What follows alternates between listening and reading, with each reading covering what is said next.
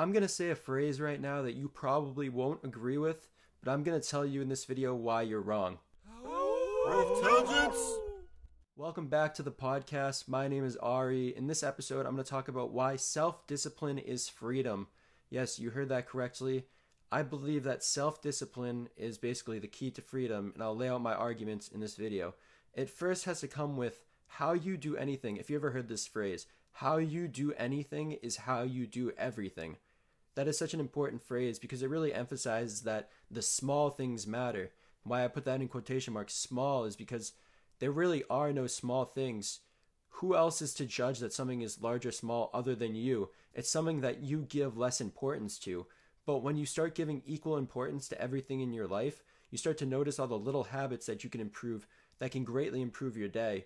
Things for me, such as making my bed, cold showers, meditation, exercising, all small things when you think about it, but they really add up. And when they're all together it kind of starts kind of a snowball effect where you're gaining momentum and you're sustaining your habits and making them easier to perpetuate and maintain. It's a big word but it really emphasizes that the small wins add up and everything is important. And how you do one thing is how you do everything.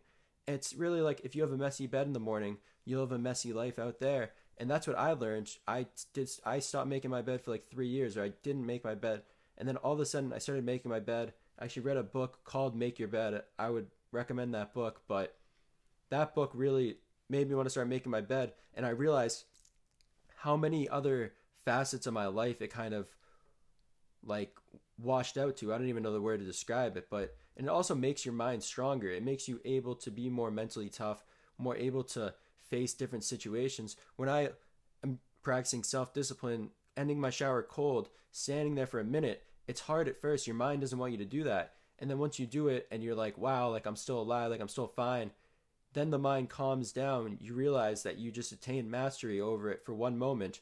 If you can keep adding these little wins up, you get way higher mastery over time. But also doing it for a purpose is very good. Like, don't just do it to do it. Do it because, say, like, I want to start going to the gym more because I want to be in shape. And having that motivation there, that's what really like keeps you going. Like my motivation is always just to be able to love myself more, feel more at peace and like with who I am. And that's the purpose I go into it with. And that's why I'm never going to stop doing this stuff because I realize how much different and how much better I feel than even 3 years ago when I was going through everything. I just know that I've been doing this every day, building myself up, building myself up and also breaking down my walls at the same time paradoxically. So, it's really all comes down to this. If you're clinging to things, if you're clinging to drugs to be happy, if you're clinging to a specific person to be happy, or specific food or anything, you're not free because you're chained to that thing. That thing is where you derive your joy, where you derive your happiness. When you can derive your joy and happiness from literally nothing, from just like being, that's that's it. That's like the secret that everybody tells you. It's not a secret. That's what all these like enlightened beings people just say. That's not funny enlightened beings but that's what all these people just say. It's just that like the joy of simply being. And that's something that i've experienced through meditation through cold showers that i had never experienced before. But just for a glimpse these people are literally in it all the time. And i would say that one thing that all of these people in common would say is self-discipline is freedom. Because if you can't control yourself something else is going to be controlling you wow that I wow, brain blast. Uh, shout out Jimmy Neutron for that quote or the blame brain blast. But that's really what it is. Like if you're clinging to things, if you're attached to something else, whether it be again food, drug, anything, you're not free. The only way to be free is to make yourself stronger to the point where you can't be chained up by anything that's that small and that weak because your true self is way more powerful than any single vice or every single vice combined. That's how powerful you are. But not everybody believes and actually knows their true power, their true worth.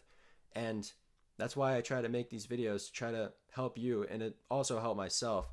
But thank you for listening, watching the podcast. My name is Ari. Again, self discipline is freedom. Self discipline is freedom. I know you might not agree with that, but that's why I feel, and I know, at least for me, that self discipline is freedom.